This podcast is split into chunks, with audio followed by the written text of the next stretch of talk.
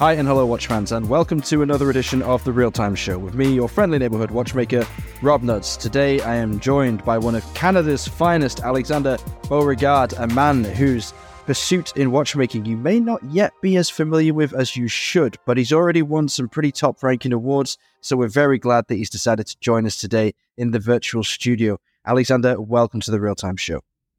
Thank you. It's a pleasure to be with you. So tell us about where you're calling in from, because you're actually in the workshop as we speak, right?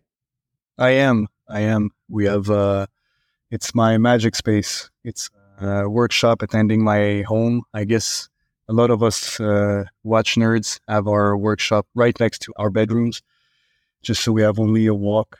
We're a walk away from uh, our passion. Uh, but we have quite a big shop because here we do all the gem, uh, the haute uh, dials of our watch. That's the uh, the particularity of uh, Beauregard. They're all haute joaillerie dials, and they're all made in house in our workshop in Montreal. I live in Montreal. Uh, that's another thing we have to mention from the top. Uh, the brand Beauregard is Swiss. it's in Geneva. I live in Montreal, so I travel quite a bit. I do. I go to Switzerland pretty much every month. Uh, but all the gem work is done in Montreal in our workshop uh, because we, at first, I I tried to find people to help me with this, but uh, the, the, dial, the way we make them, it's uh, well, it's never been done before, and uh, we had to we had to make our own tools to develop the techniques to to do some pretty crazy machines where we we use a like a big cauldron for soup, uh, a motor for a sewing machine, and a yeah, and uh, an ultrasound machine from that I ordered from Japan, and we we we we did some kind of Frankenstein work, uh, but it worked. So it took yeah like five years to to build our tools and our knowledge of uh, a new way of uh, cutting stones. So that's at the art, the, the center of uh, everything I, I design. It's the the gemstone. I have I have a devouring passion for those uh, little color gems and uh, and the watches, the intricacy. I think the the watch is a, a landscape where all my passion meets because I you know I did uh, graphic design, fashion design. I was always in the, somehow connected in design in my studies, and there's always something missing. You know, you, are drawing, you're painting, you're, uh, but in the watch, uh, you do everything. I mean, there's there's a, obviously a very technical side to it, which I love. It's very very intricate, uh, and you can go crazy on the art side with uh, uh, enamel, gem, engraving, carving. I mean, there, there's no limit to it, and I I sure don't impose any limit on my on my work and what I, what, you know, when I draw, I don't think about how we're to make it at first. I just draw whatever I like, whatever I want. And then I show it to uh, my friends in Switzerland. And then I get insulted plenty. but it, but it's okay. You know, it's that's that's the normal process, and I think we came to like all of us. We came to like it. So I always come with something new, and then they just burst, and uh, and we find a way. We always do to uh, to make it happen. A thorn in the side of Swiss watchmaking for all the right reasons, I'm sure. So we'll talk about the watches themselves specifically a little later, but you've already alluded to a fascinating background and quite a diverse route taken to the position you're in right now. But let's start with you as a person. So how is it that you're in Montreal? Are you born and bred there? Yeah, uh, born and raised in Montreal. I see, I see. And then you said that you have worked in fashion as well and other fields of design. So, what was your education? Well, that's the, the, the study I did. I did fashion design and I did uh, graphic design uh, in school, and then I did I did uh, cinema studies, which is unrelated. yeah, well, the story of my life. You know, I I, I had like I made a, I had a lot of uh, different uh, work, uh, and I always follow what I like. I mean, I guess I'm a kind of a pirate. I just uh, go for it and uh, follow my passion, and it's not something I recommend for anyone. Well, yeah, good good advice for life. you know, that I think it's always such a bad way uh, when when they, they tell the young youngsters uh, just follow your passion. Just don't. Just you know, first learn how to work, learn the trade. I mean, I spent years and years uh, learning how to carve stone, the lapidary art. I I've spent years learning the the watchmaking. I think it's fine following your passion as long as you know that it's a long road and you have years to commit and to become good at it. Uh, because at first, like anything else, you, you, you suck. yeah, yeah, and I think a lot of people just think follow your passion is like a walk in the park. It's nothing like it it's uh, it's a walk in a lava pit, and uh, you just have to have resilience beyond uh, reasonable amount. So and uh, yeah, so that's uh, but but that's what true true passion is. I mean, you just keep walking, whatever life throws at you, and and you build on failures. It sounds like you've got a very practical approach to the realization of your passion. Okay, so I mean, not everybody has a passion that burns as intensely as yours does. So maybe not everyone can understand exactly what it's like to, you know, follow your passion, but do so with such a keen eye on what it is you need to perfect in terms of craft and skill and what experience you need to accrue to realize that passion as fully as you'd like to see it realized. So, where did that start? Was your first career in watchmaking or stone carving or micromechanics? Or did you have other careers before you got into watchmaking? Yeah, yeah. It's uh, I had many, many, many things. I was uh, I worked in construction. I worked on the movie sets. I was a carpenter for on the movie sets. I did oh my god, so many things. And but the watches came when I was like fifteen. Uh, that and and it came with a vengeance. I mean, really like uh, uh, a coup de foudre, as we say in French. In English, it's I don't know how to translate that. You know, when you fall in love really, really hard you don't know what's happening to you. Well, the watch, that was the watch for me. that world was introduced to me by a friend in Montreal, and it just uh, engulfed all of my energy and yeah, everything went to it. And uh, and then of course I met my wife. That that that went really fast. Uh, I met my wife. We had two kids. We we have uh, four unrelated business, successful business in Montreal. And at some point, uh, when the kids were like uh, four and five, and I stopped uh, sleeping. I, sl- I stopped eating. I was drawing watches all the time. So you know, passion is the the polite way of seeing it. Uh, it really was like a sickness for me. just mm-hmm. so my wife at some point she told me, you know, just go for it. And uh, we had a few buildings because we bought at the right time when prices were low and the interest rate were high. So we made some good money really early on. You know, I, I bought my first uh, rental building. I was 18. I'm uh, we were really quick on that side, so we took some. Actually, we sold two of our buildings, which is which is crazy because those are your assets. That's your future, and we just sold those to finance uh, my uh, passion and I went to Switzerland. So I went I, I went there with my backpack and uh, my uh, drawings at uh, EPHJ, which is the uh, the event for the suppliers. Mm-hmm. And I spent a week there, uh, made friends, uh, met a new a lot of new peoples, and then I started going to Switzerland uh, every month or so. And it took five years just to you know to meet the right people to to understand uh, the implication. Because from the outside making a watch seems uh, you know feasible not that hard. Uh, it is. It is it is very hard to make i mean to make a watch that is uh, you know precise uh, very very precise and very tough i mean I, I assembled my first watch almost 10 years ago and they still hold two seconds per day. So this for me is a watch. You know, um, I'm I'm very uh, I ask a lot of myself and of the people working with me, uh, and the I think they enjoy it, and I do. You know, we just we're just pushing always. So there's no, there's never a moment where you're totally relaxed.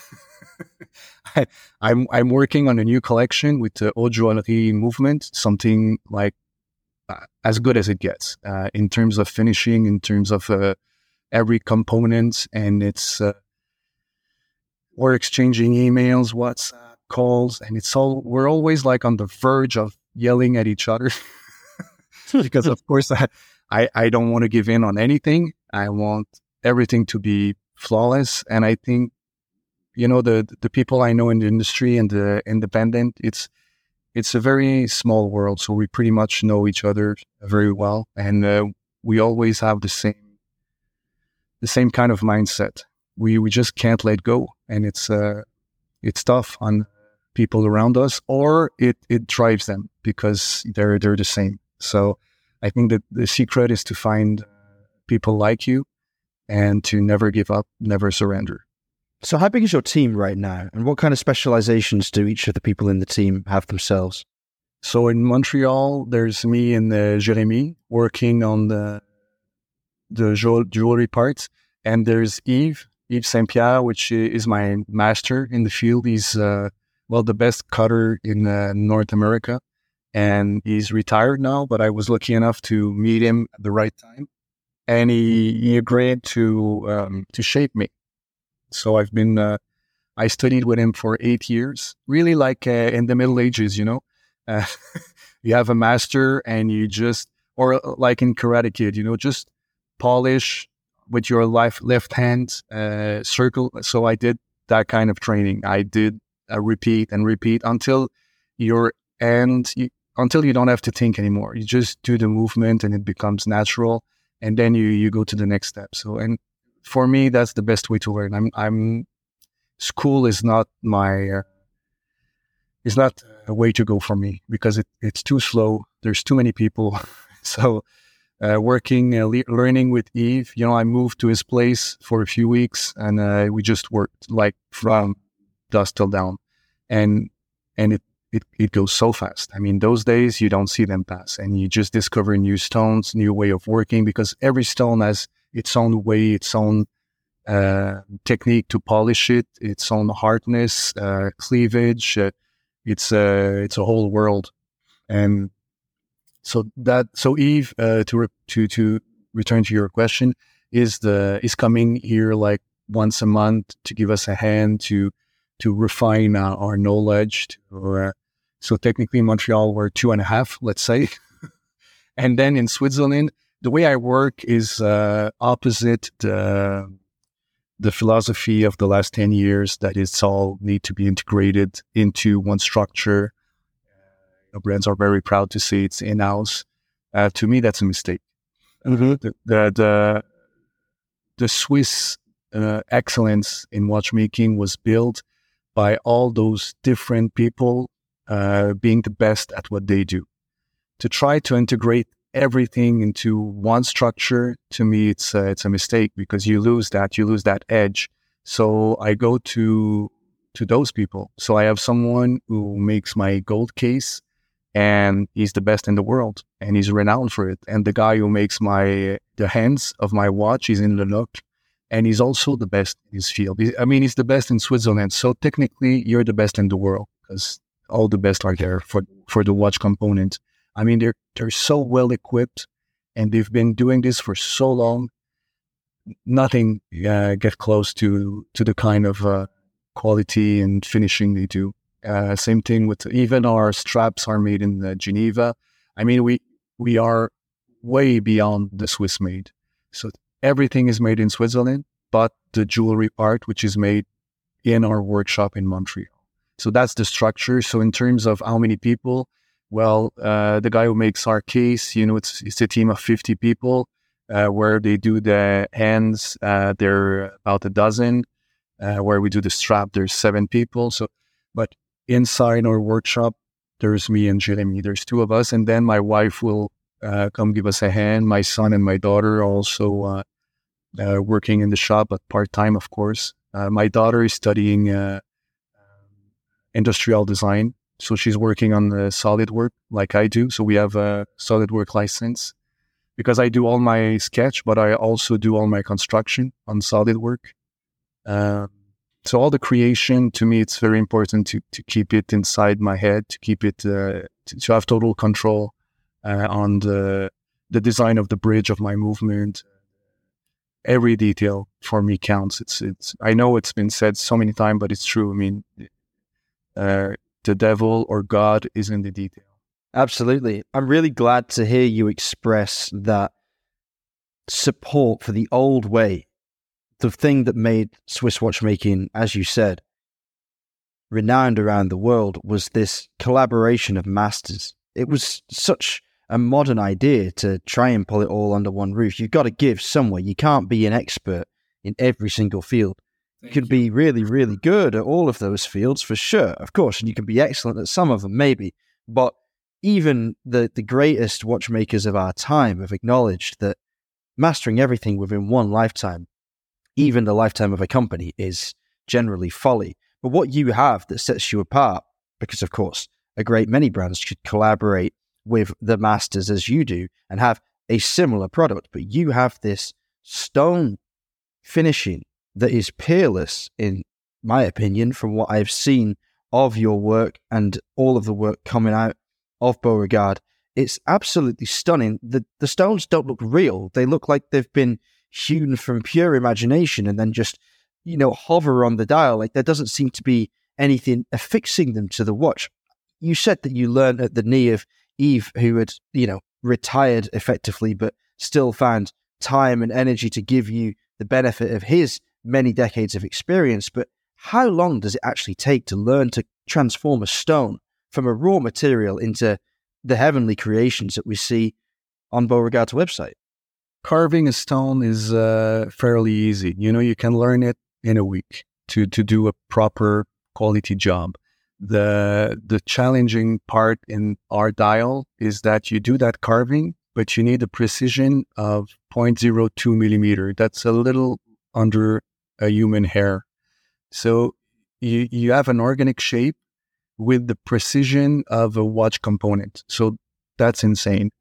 Uh, that's where the that's why uh, in the beginning we were wasting well 80% of all our components uh, were breakage uh, because we went a little bit too far uh, and like you said you don't it, you don't see the the way it's set because we don't use prongs you have an invisible setting and that's due that's made by compression so it's it works pretty a little bit like an arch. So every stone is against one another, and you have component on the dials uh, that when you you you lock them, it holds everything into place. But that means that if a stone is too big, well, it breaks, and if it's too small, it falls. So it needs to be pretty much flawless in terms of geometry. And since we're working organic shape, uh, that's a real challenge because usually the way the stones are are worked, it's with facet, you know, like a diamond, like an emerald cut, uh, and this is fine, but it's not what I like. I mean, for me, this that's mathematic. You know, it's just angles. I know how to do this, and I have a faceting machine, but you just follow a recipe, a plan, and ten degree that way, eight degree that way, and there's to me, it's it's too too rigid. And and the result is when you look at the stone what you see is light reflecting on it. You don't see the stone. You know when you look at diamonds and you see all those flickering that's the light reflecting on the stone. You don't see the actual stone so that's why i wanted to work in those round and organic shape. You really see the stone. And uh but but then you you have to you have to have that ultimate precision uh, while working organic with interior shape. So that's that's where we we innovate, and uh, that's why we had we had to do it in house because I went in Germany to Idar Oberstein, which is the place with the best cutters in the world, and uh, they pretty much told me good luck.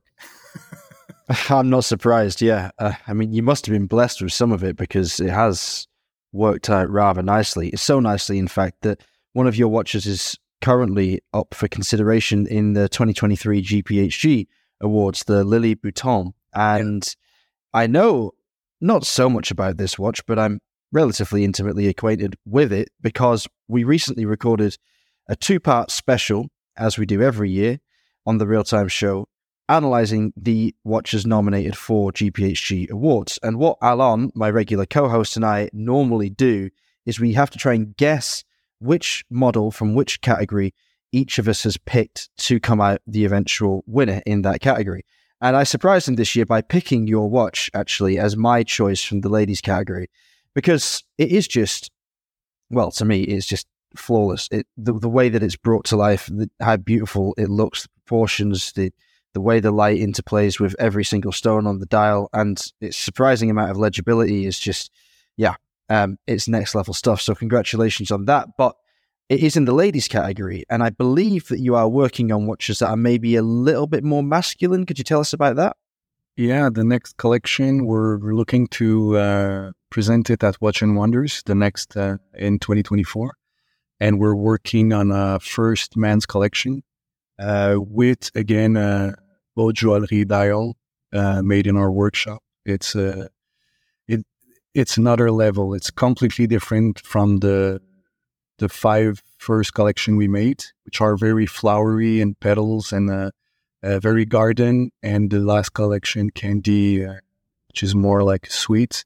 And now we're going uh, really and more um, métier d'art, art. Uh, I don't know how to translate that. Uh, oh, you don't need to. It's one of those things. We, we all know what it means. so yeah, we're going uh, really deep in the métier d'art uh, kind of work, uh, and it's it's uh, honestly what we've done so far. It's all it's almost child play to compared to what's coming in terms of uh, of uh, technicity, and uh, it's like uh, making it, it's the kind of uh, technical and precision you have in a in, in in a movement in terms of component and finishing, but on the dials on the stones. So I don't want to say too much. I want to keep the surprise. but uh, and and of course that movement will be animated by a superlative uh, haute movement. Okay, it's all the the decoration and everything. I mean, I want it. I want it to be done in the a little bit in the old fashioned way in terms of design. I don't want to go all modern or I'm not a modern guy. I like uh, I like the old ways and the, the old uh, architecture, the whole cars. The uh, yeah, I love those very round shape that, that were used in the 50s and the 60s. And so I want to work on, I, we're working on the movement in that direction. So that's, that's the next, uh, the next step for Beauregard. And we had uh, a casting. We had a, a, like a visual prototype I had with me at the Geneva Watch Days, and uh, just on that we have uh, seven watch that are reserved on that. Good grief! And we, we I was in New York uh, for WatchTime just as a visitor, but I was there for the GPHG. And uh, again, just on pictures, I have two more reserved. So now we really have to make them uh, because those are uh, a limited series of three pieces. And so far, we have nine reserved, and we don't even have a prototype yet. But I'm not worried because we're we're working on it, and uh, and we're working. And another uh, maybe interesting thing that I've learned over the years is I, we're working here like American. means we're, you know, we're working weekends. We should not. I don't think, I don't say that's a good thing, but that's, that's just the way we are. So I'm working on weekends. We're working pretty much all the time. And so we, I'm able within a year to have like two years and a half worth of work done. So, you know, we made five collection in five years. Uh, the first one being a central flying tourbillon, so not something very easy to to make. And I'm I'm trying to slow down, but it's hard. I mean, when you what do you know what it is? When you, you love what you do, you just want to go back.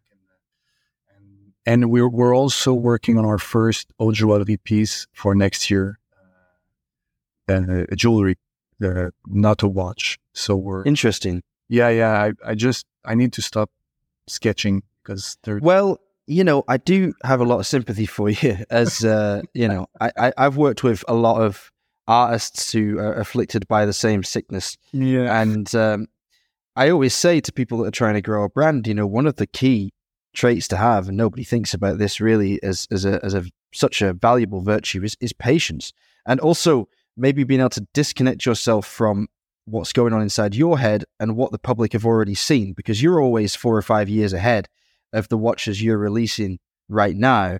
All of this is new to us.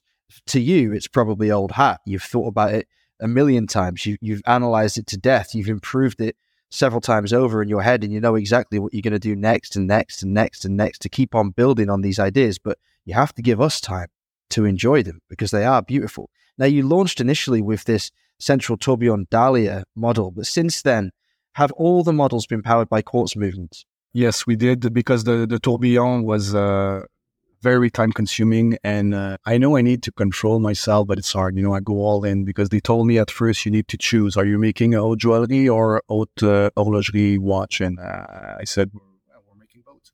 And Who said that to you? Who was it that said that? Uh, yeah, people in Switzerland. the Swiss. I don't want to give any names. oh come on! See, that's the advantage of the real time show. You know, you can yeah. get everyone to say it all. but but technically, they're right. You know, for a sane person, that's the, a choice you need to make. Uh, but I yeah, I'm not that sane, I guess. And and the tourbillon, you know, I I, w- I wanted everything, of course. So it's double barrel. It's an automatic. You know, there's not many uh, automatic uh, central flying tourbillon in the world. I think that's the only one and but it, it was for for women. And i know uh, women are not uh, as big geeks in watches as men. So uh, winding the crown. And so i wanted to i wanted a watch to easy to wear. Of course it's a central flying tourbillon so it's a talking piece but i, I also wanted to be wearable like every day. And uh, and so that's the reason for the automatic and the double barrel. So you have like almost 80 hours of power reserve plus the automatic. And then you have, of course, all the decoration, the, the cage of the tourbillon that is uh, shaped as a flower, the crown, uh, all the, the case, every, every little detail was pushed uh, quite far in terms of finishing. You know, even the, the, the crown,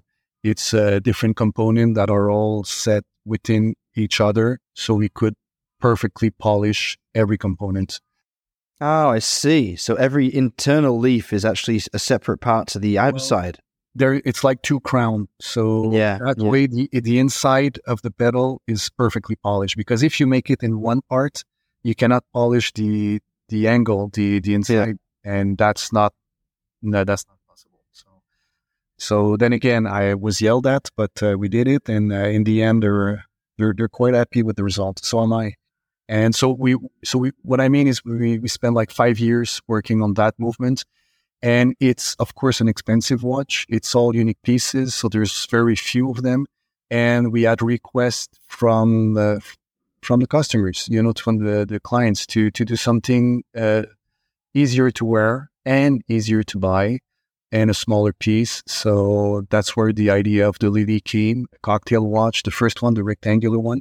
Mm-hmm. And, um, and the only way to make it was with uh, that precise movement. It was not the the idea was not to work with a quartz.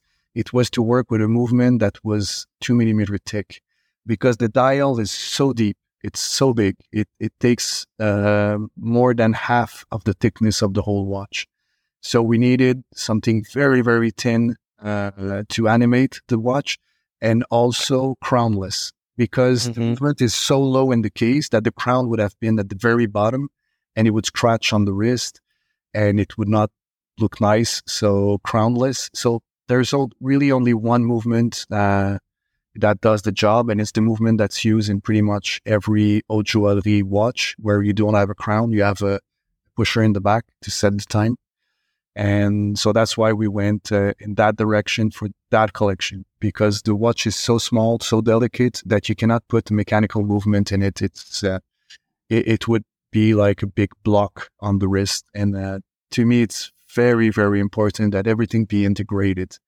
Not only a, a, nice dial, but a nice case that sits nicely on the wrist, that is uh, seamless, easy to wear. So, giving all those consideration, that's the only movement we could Okay, so let's just blitz through a few stats, and I want you to tell us what the prices are for the pieces that have been and gone in many cases, so that our audience can get a handle on what kind of horology we're talking about here. So for the first model, the Dahlia, you've got a, a white gold case with 144 white diamonds, VVS DEF for anyone that cares, totaling 0.27 carats. And this one has a case also made from white gold with 330 diamonds, same quality, totaling 1.17 carats.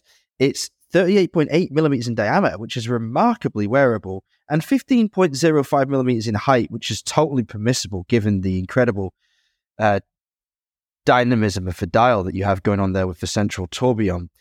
How much does this one or did this one retail for? Uh, 160,000 Swiss francs. That's a bargain. Okay, let's move on to the Lili, the rectangular. Okay, I'll have two, please.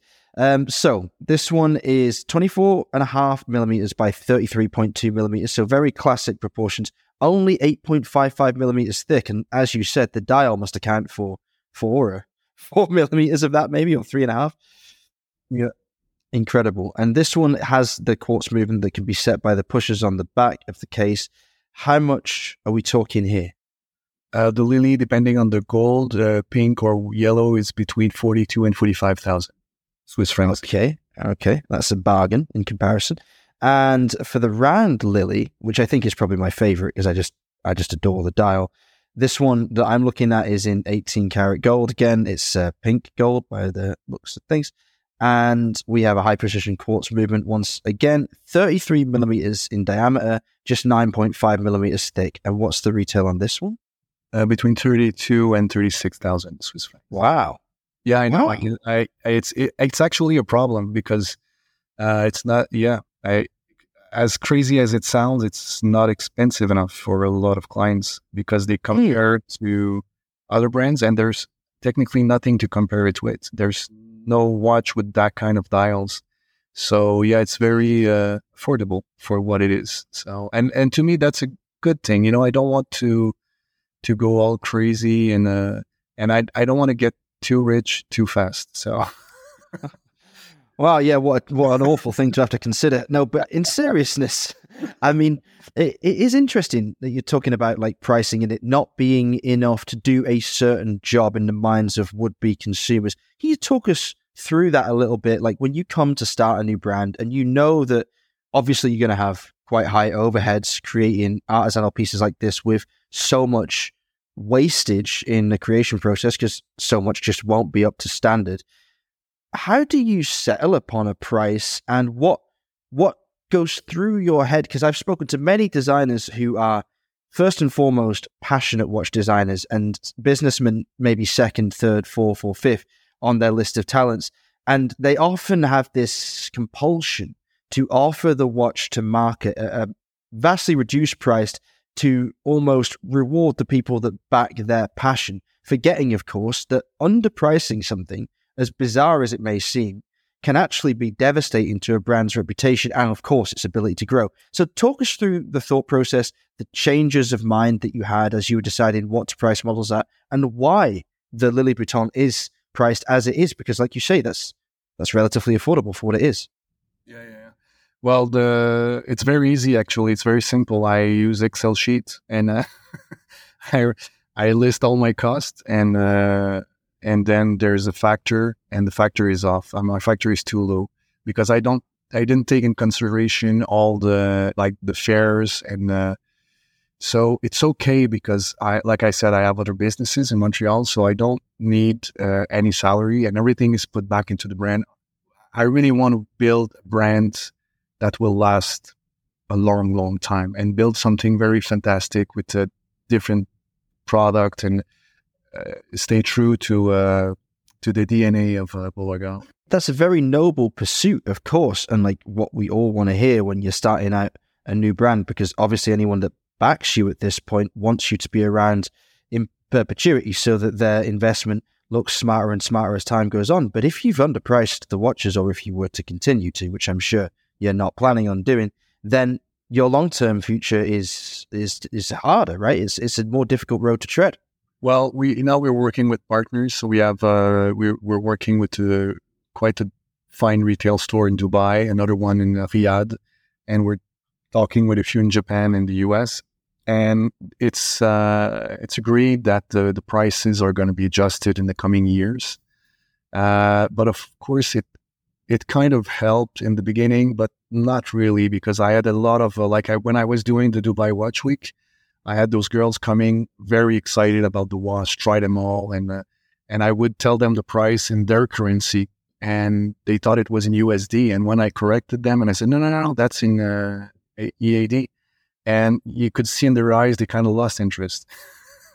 Incredible. because yeah, they thought it was like sixty-two thousand USD, and in USD it was like around thirty, and they so, and I, I, had to explain because even people from the industry, they would come at uh, fairs and, and ask, what, it's plastic, it's ceramic? And said, no, no, no, this is natural stones. And because the price point is so affordable for what it is compared to uh, what's available from uh, more established brands, well, it's, it, it was complicated. We had a lot of explaining to do.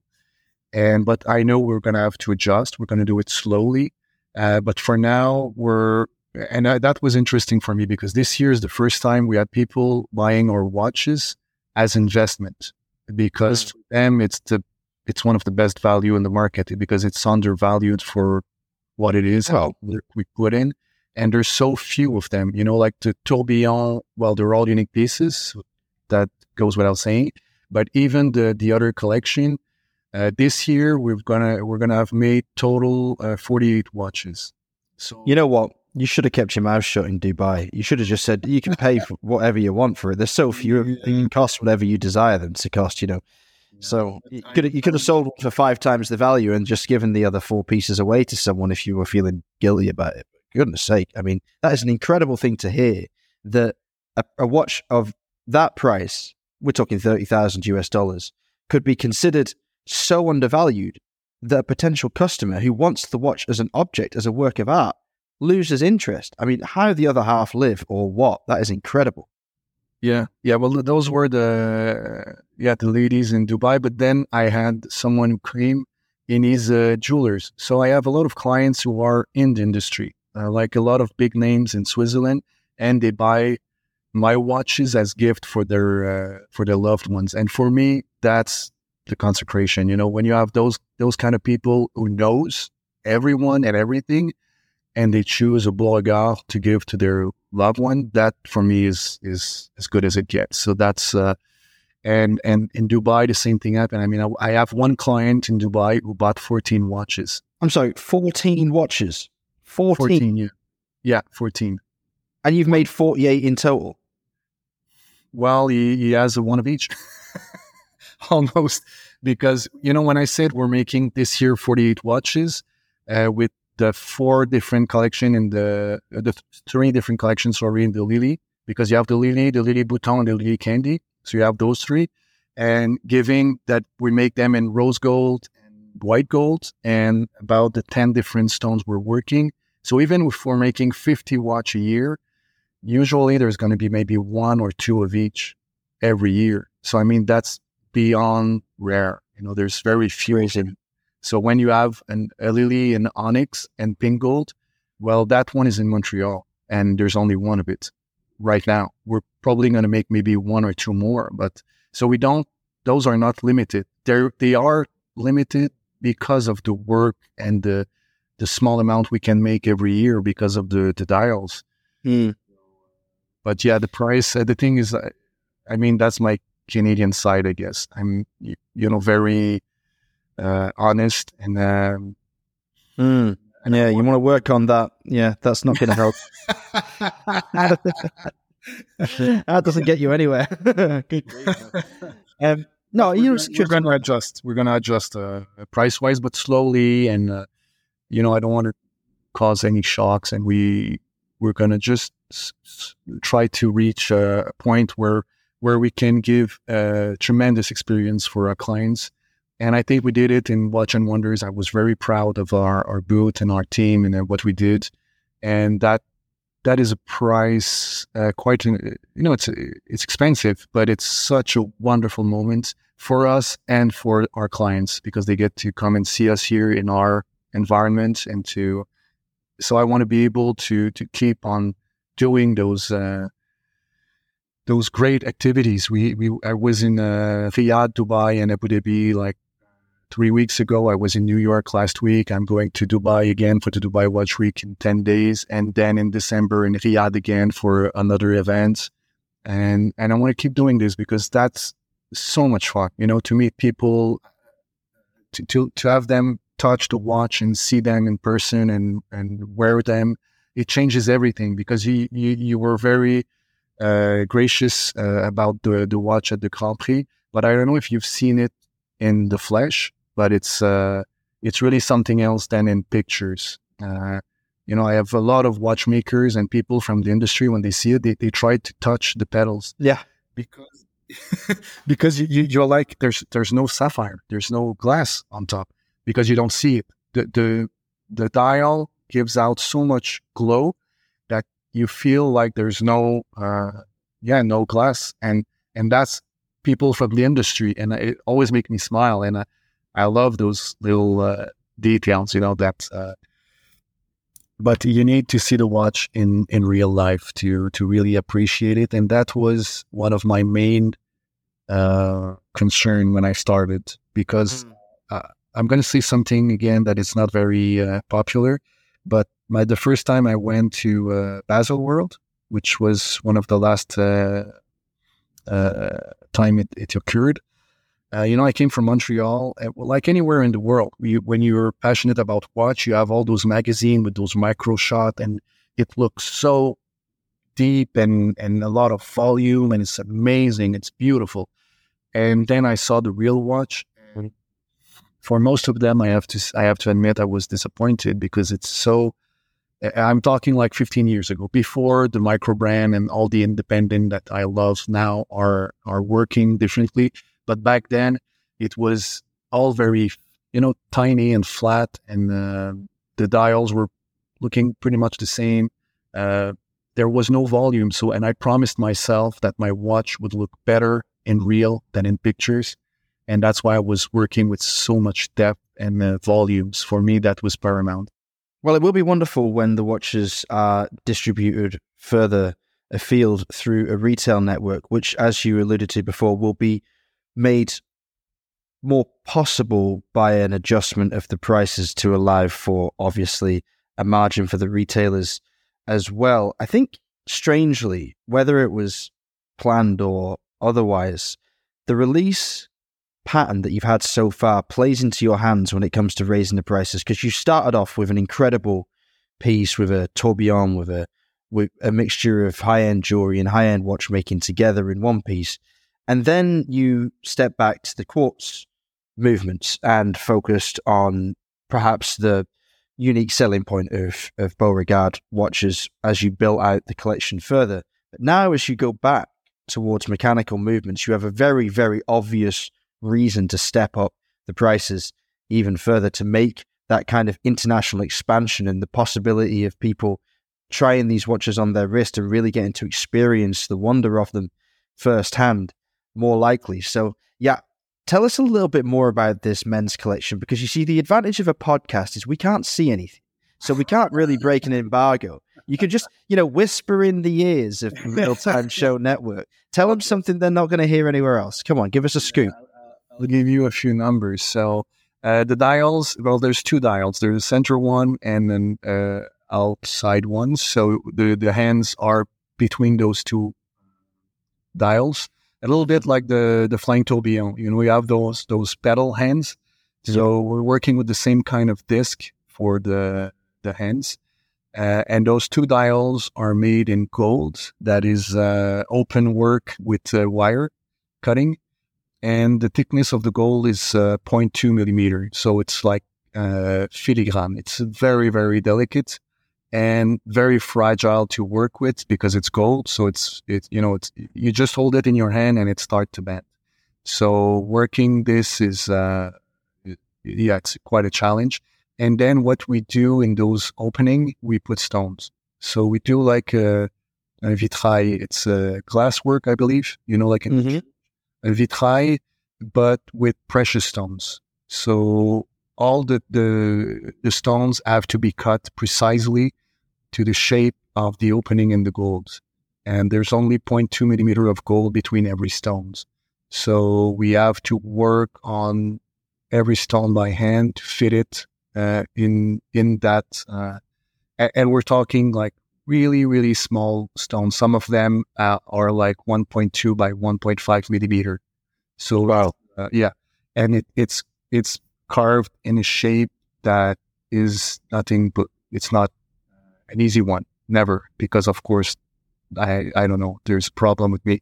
I cannot do easy. I Sounds like you got a lot of problems, to be honest. Yeah. All to our, all to our benefit. but for me, it's all fun. You know, it's a, we're working like uh, I'm working on two months on a dial, but in the end, when you look at it and you're happy with it, it's it's worth every minute of it. So that's that's the the kind of dial we're working with, and there's a lot of light coming back from the stones. So you have uh, uh, garnet, amethyst, uh, tourmaline. Uh, you have uh, 11 different stones on the dial. Uh, the case is, of course, gold, and I, I, worked quite a bit on it to have the an interesting shape. I want, uh, yeah, the case to be much uh, thinner than the tourbillon. Uh-huh. we're trying to be under uh, 11 millimeter. Uh, the the watch is uh, 40 millimeter in diameter. Okay. So I want you know, I want uh, something consequent, but still wearable, easily wearable. Uh, it's, it's, a men's watch, so 40 for me is, it's, it's, for my wrist, it's a perfect size. And I, I kind of made it for me. I made my watch. And actually, that came from journalists who kept asking me at fairs, what do you wear? And I said, well, I'm working on this. and I've been working on it for seven years now. And so that's that's the starting point. I'm making my watch, the one I'm going to wear, and I, I want to wear. So no diamonds on the case. No diamonds on the case. No, no, no, no. No, it's it's really pure carving and something more like from the Middle Ages in terms of mm. work or Fabergé, if you like. So mm. no no uh, faceted stones. And then on the movement side, I'm working with a watchmaker in Switzerland, a friend that I cannot name right now because we're, we, we, we need to make an official announcement eventually. But uh, yeah, it's going to be manual wound, uh, very classic uh, movement, but uh, top decoration on every component. And that I'm working with uh, friends again in uh, in Switzerland for the decoration, and we're to actually work on the decoration because I want to learn that trade. So, will the movement itself have gold elements, or will it be a more traditional style of movement? It's uh, totally uh, traditional in terms of uh, craftsmanship. The mm-hmm. Uh, the work is going to be on the, the finishing, the ankling. Well, you know those finishing that makes the difference on every screws and every sure. rubies. Uh, because I'm, I'm picking my own ruby, I want to have a signature uh, that that's another surprise, and uh, mm. gold uh, chaton for the. So yeah, we're making a classic mechanical movement with superlative finishing, and of course, uh, chronometry uh, is way beyond cost. Yeah, do you think anyone cares about the chronometric performance of a watch of this level of artisanal superlativeness? I do. Yeah, you too. Well, yeah, it's your watch. You've been making it for seven years. It better bloody well keep time. You're totally right. I mean, there's not even a second on the watch. There's all right. Uh, an hour and a minute, but for me, yeah, this is non-negotiable. It has to be extremely precise. It's I don't know how to explain it. It's just I could not live with it if it it was losing like 15 seconds a day. To me, it's not acceptable. To me, it's yeah. I mean, slapping a Seiko NH35 on the back of your masterpiece would be a bit of a shame, I guess. But tell me this, right? This is uh, this is amusing, I guess. What have you been wearing for the past seven years while you've been designing this perfect watch? Yes, I I've been wearing actually the first watch I made. You know, when I started uh, working in Switzerland, I made first watch with the stone dial, but that was mm-hmm. flat. With the movement I developed with uh, friends in La Chaux-de-Fonds Uh, so it was our movement. It, it's actually the same base that we worked on for the Tourbillon. The thing is, I, we made this watch. We made uh, six of them. I had all the photos ready, the, the movies, the website. And then I started working on the Tourbillon and lost total interest in that first collection.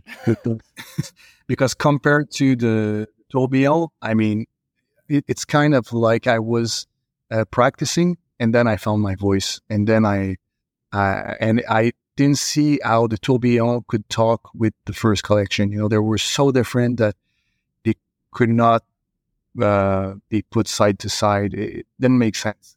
So, so what happened to the other five pieces? I, I shelved it. I just. Uh, Can I have one?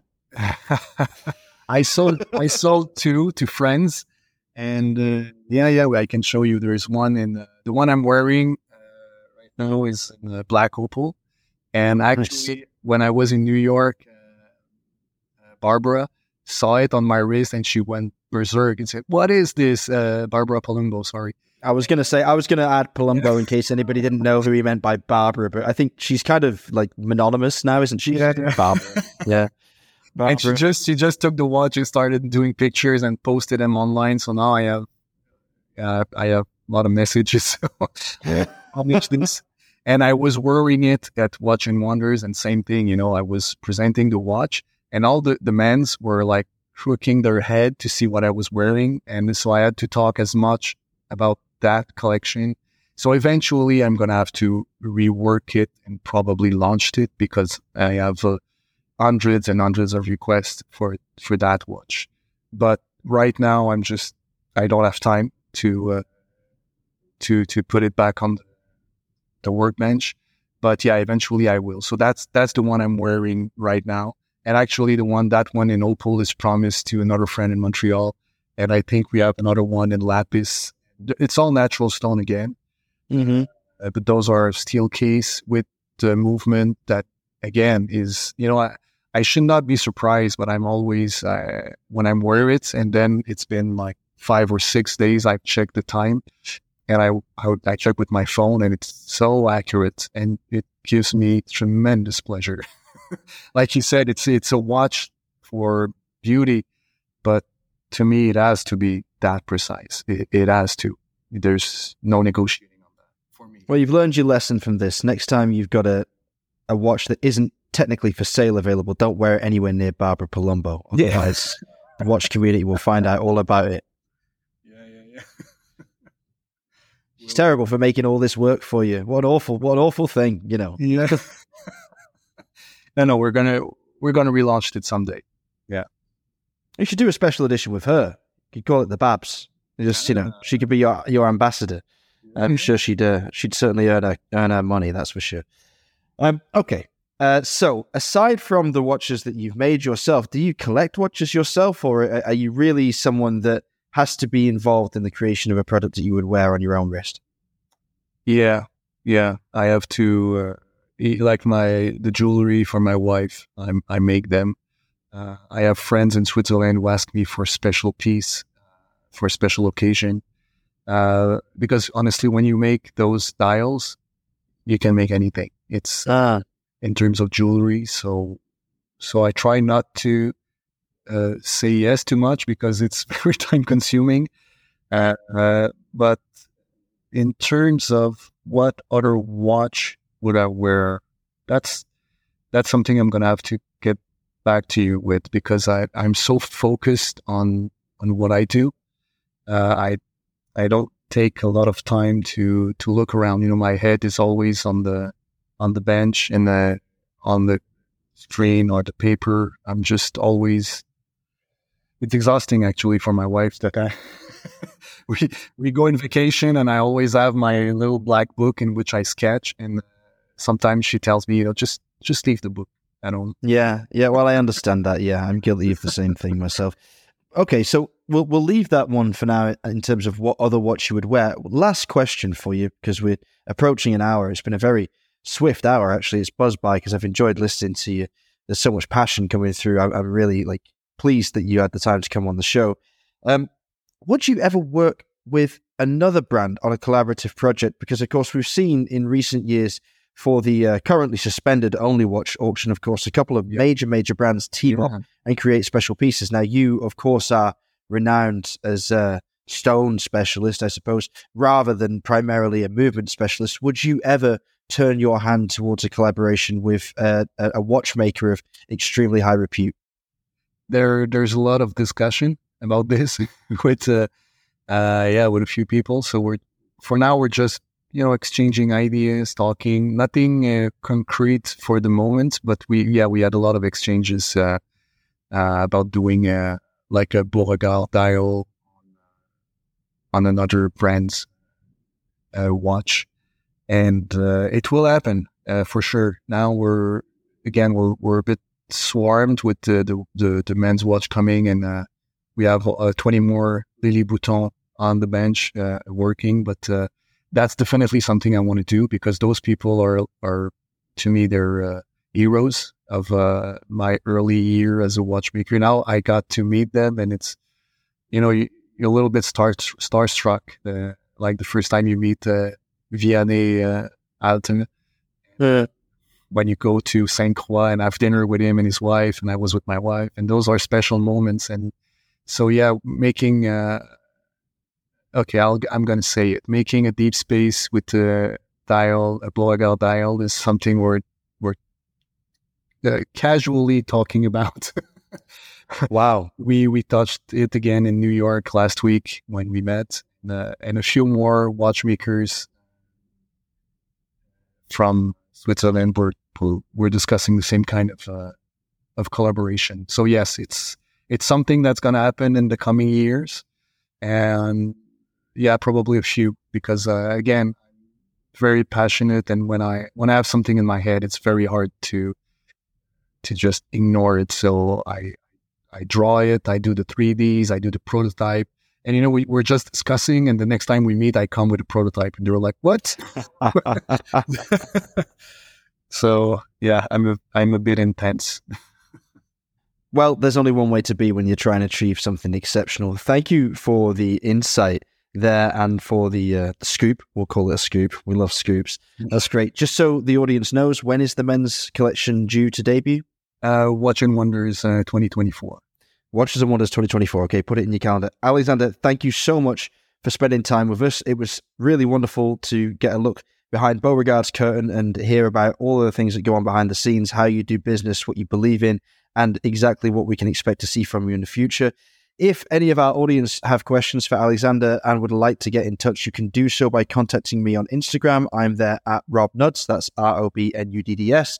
My regular co host can be found at A L O N B E N J O S E P H, or you can contact us via email, either Rob or Alon at therealtime.show, or via the contact form on the website, www.therealtime.show. We'll be back soon with more question and answer sessions and interviews with watchmaking's finest. Until then, stay safe and keep on ticking.